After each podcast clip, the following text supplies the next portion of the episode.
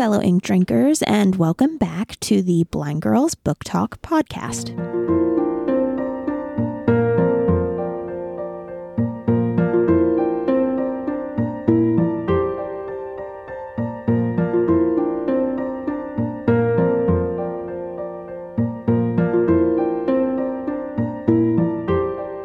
My name is Aria. And I'm Belle. And we are two legally blind sisters who love reading and love books. And so, what we've done is we've created this show in order to talk about the things that we love about books, the things that we wish we could change, all of that kind of stuff.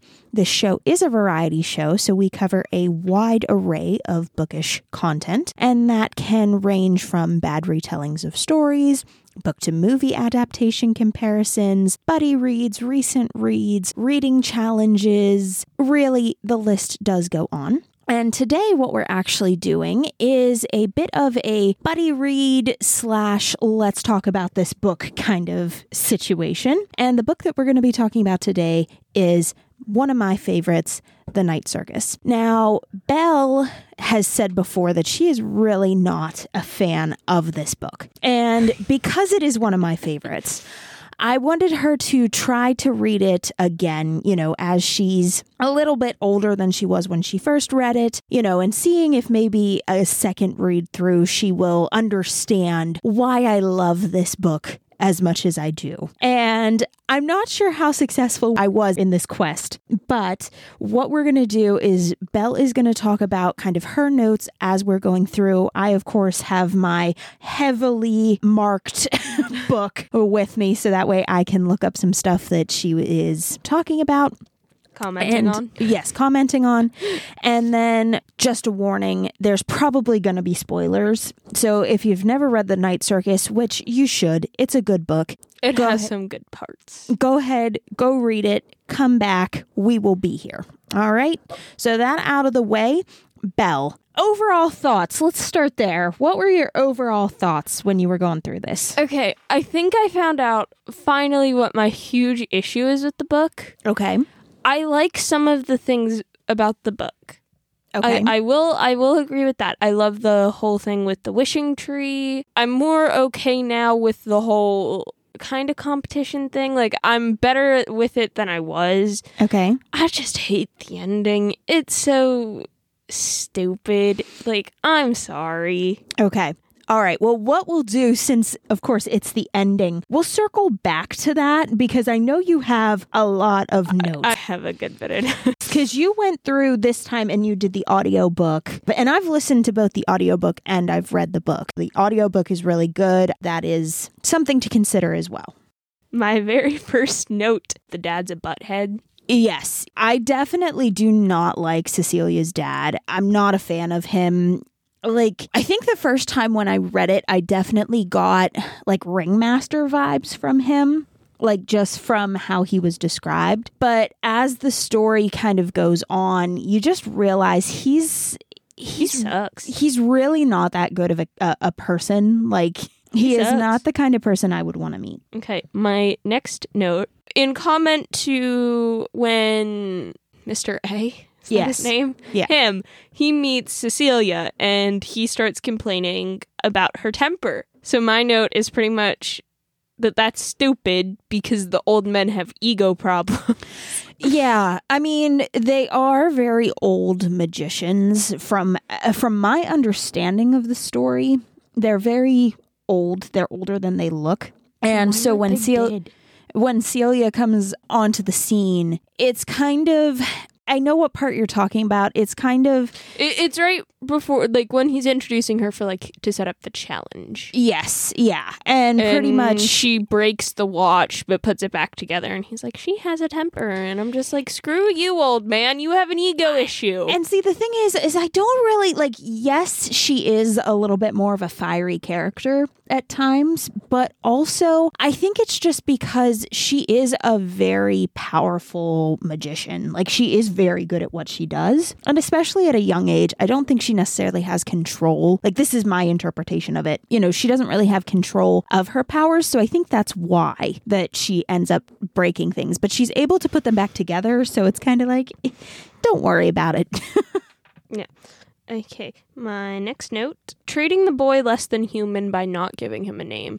Because the only reason I'm saying this is because of World War II, the concentration camps. Yes. The people in the camps weren't given names, they were given numbers. Right. And my first seminar class in college was all about World War II. And we, we talked about this on people being not treated as other humans and being, you know, treated inhumanely and that type of thing. So this just brought me back to that class. So I just had to note that. Yeah, it's weird in the beginning when they're first kind of when Marco and Cecilia are both kind of brought into this game. Next note Can we stop with the time jump crap? Okay, yeah. So this is a very slow burn of a book, and there are kind of multiple stories going on all at the same time. When I first read it, I definitely was a little thrown off by it, but I was just kind of like, okay, this I, is I fine. I completely forgot that this happened. Yeah. For me, I was just kind of like, this is fine. We'll move on. It's totally fine. But I do understand that to some people, that can be very unsettling to jump between, you know, a couple different storylines. But I think it's really cool how, you know, this was all kind of molded together essentially. My next note Why the heck did it take two hours for the dad to die? that got me mad. I was like, I was waiting because I remember he dies, and I remember you know him doing his magic trick, and it failed and that type of thing. But it got me mad. It took two hours. I was over two hours. into the audiobook yeah uh, so i mean that is a thing that does happen except he's not actually dead he's just kind of he tried to use He's close enough. yeah he tried to use magic to do this It don't trick matter. It don't for matter. He died. He's supposed to be dead. He's dead. he's he's really he's not dead. he's just dead. invisible No, he's dead. My next note Isobel is creepy and obsessed with Marco. That's going to be an ongoing theme within yes, these notes. yes My next note What is wrong with wanting to be left alone? i know what you're talking about for this part Uh, go ahead. I know what you're talking about for this part. So there is a part in the book where essentially uh, Celia is just chilling. And Isobel's like writing to Marco and complaining how uh, it, it- Cecilia is like just keeps to herself. And I'm just like, why she Yeah. wants to be left alone? Yeah. Leave the girl alone. Yeah, but also she is doing a lot of things to the circus by by using magic. So yeah, I can understand why she wants to be left alone. My next note. It's a cult created by the clockmaker. Oh, It's yes. My next note. Yes, yes. cult. Essentially, yeah. It's a cult. yeah. You prove me wrong. It's I it's a can see how you would think that, but it's really not that it's not that sinister. it's a cult. It don't matter. It not all not- cults cults are si- sinister. It's still a cult. It is not that sinister. It's a cult. It's cult. Pro- nobody can prove me wrong. It's a cult. She's talking about the rêveurs. If you It's cult. know what you The know cult. where in the story we're talking about. Poppet and Bailey are cute. Is my next note. Yes, I ship it. my next note. How can he love her when they only had like one conversation? Who, Marco? Yeah, I don't know what this when exactly this is, but I'm like they've only con- conversed with each other like one major time before this, like by themselves. They've only conversed once, and he's like, "I'm in love with her." Uh, well- one conversation, Okay, dude. but see, here's the thing, and I think I know why. I think it's because of how the game is run and how the circus is run, and kind of their magics are very much being intertwined. So I think that's why he just feels like he's very close to her because of everything going on with the magic. the next note. He just kisses her and he does not care how she feels. Like he doesn't care. He just walks up, just kisses her, and just walks away. Doesn't even ask, like nothing. He just goes and does it. I'm right. I'm right. We're moving on. Okay. My next note, I want a color changing dress. Yes. Yes, I do. And, and that's what I'm excited about. Uh, supposedly, this is going to be made into a movie. And that's what I'm very excited to see how they do that because let me tell you, it's neat. uh, next note. Why does the man who created the circus and who owns the circus not go with the circus? Chandresh? Yeah. So, Like yeah. you would think it's his thing. Like yes, he had other people in on it and all the this, that, and the other thing. But it's his circus. Like he's the proprietor. Why doesn't he go? I, I think that it's because it wasn't that kind of thing. It was one of those things where he wanted to get the project off the ground. So he did. And then once it got off the ground, I mean, Cecilia pretty much made the whole thing self sustaining without anybody really realizing it. Well, yeah, I get that, but I'm saying it's stupid. I mean, because it's not a traditional circus. You know what I mean? Like it's not like he needs an to do an act. He would just be there to just kind of oversee it and it doesn't need to be overseen. Widget is me. Yes, I do like I do like Poppet and Widget. Food. Yes. that is the note. yes, I do love Widget. I love Poppet. I love Bailey. I love all of them. Like those three. I love them. I like those three, but Widget with the food. Yeah. Widget and Poppet, man. They're super cute. Uh, how are you in love? You only had like three conversations, girl. Cecilia? Yeah. I think it's the same concept. It's the I same know, but it bugs me. And then the next thing is stop with the love bullcrap. It's borderline obsession. Isobel is a butt, and stupid Marco warned her from the beginning and told her she was nothing to him, yet she was still obsessed with him. yeah. Stupid. Uh, Yeah, I'm not a big fan of hers. The next note I can relate to ink on my hands. I always have ink on my hands. Yeah. Marco is a creep. Why is he a creep this time? I don't know. I forget that one.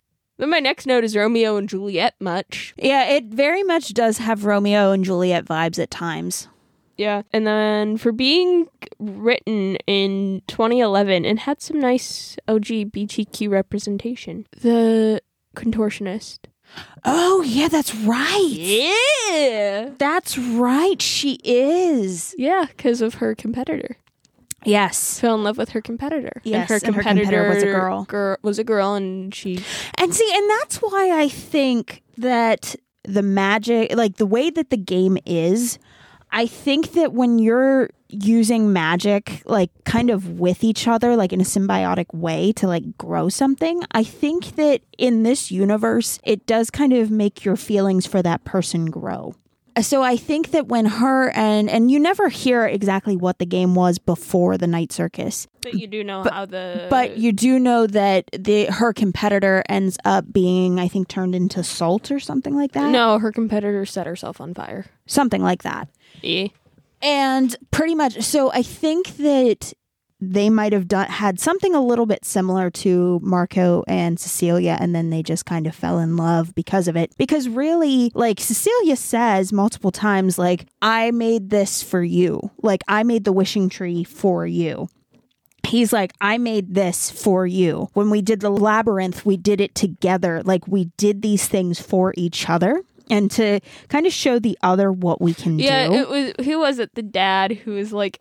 The whole circus is just your stupid love notes to each other, and I'm like, yeah, Yeah, pretty is. That's all it is, and it's stupid. It pretty much is. And so I think that that's but it doesn't what matter. Anyway, I think that's what these games are. Okay, moving on. it's still a prison. No matter how magical, they are still trapped. You're talking about the end.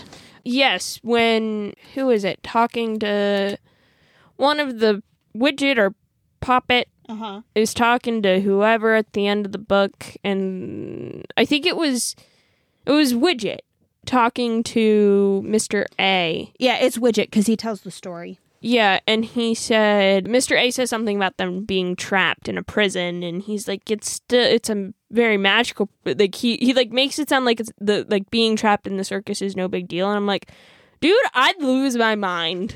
It's still a prison, no matter how pretty something is. If you, no matter how glamorous, magical, whatever, if you are stuck somewhere, it's still a prison. Yeah, I mean, they pretty much are. They're kind of, at this point, both Marco and Celia are kind of like Cecilia's dad. They're there, but they're not there. But they're trapped in the. And they're kind of trapped in kind of a different plane, like reality plane of the circus, essentially. So I get what you mean. It is still a prison to them, but also for me, I'm kind of like, it is their love letters to each other, and it's stuff that they made. okay, fine. Screw that nonsense. I'm just saying, if it was me, I'd lose my mind because it's still a prison. All right. What else you got? It should not be considered a stalemate. Right. It shouldn't because in in my head, the whole competition shouldn't be considered a stalemate. It should be considered a win for Cecilia I think so. Because she pulls off the the trick her dad couldn't do. Yeah. She pulled it off. Therefore, I yeah, it she won. She saved Marco from killing himself completely. So she won. It's not a stalemate. She won. yeah, I think that's true too. I would say Cecilia did win. She won. The whole book is just Widget telling the story. Yes. And then my last note, I like the modern twist at the end with the email. Yes. Yes, I thought that was cool too when I first read it. That was really neat. I know you mentioned some things about the end there that you didn't like. Is it mainly because they didn't say Cecilia was the winner that you didn't like the end? I don't like how it just ends with Cecile and Marco just become ghosts. The whole book is centered around their battle and their competition. Right. And then their ending is just so anticlimactic. And then you just don't find out anything else. Like they become ghosts and hand over the circus to Bailey, but then they're just there and it doesn't touch on anything else for them. Yeah, I, And that's stupid because the whole book is their story. yeah, I can understand how that could be very, very frustrating. It's and stupid. I will admit, I do get a smidge frustrated with the ending just because it is very ambiguous. It's taken me several times of reading it to kind of piece it a bit more together. You know what I mean? So, like, I get it.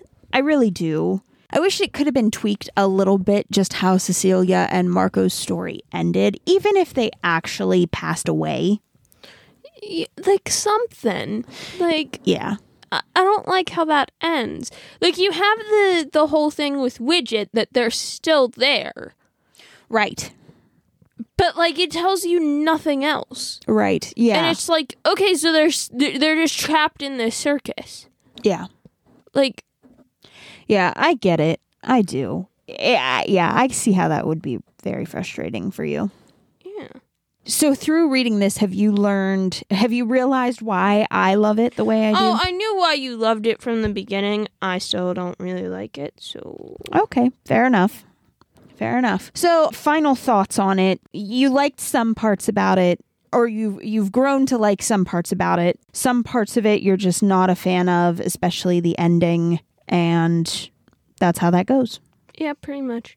All right. Well, I think that about does it then. I think that's a good way to wrap this up. We want to thank you guys for coming along and listening to Belle talk about her thoughts, her notes on the night circus, me giving my thoughts on it as well.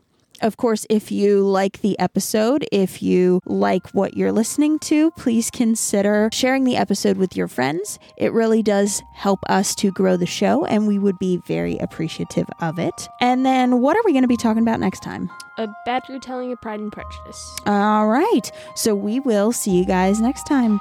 Bye. Bye.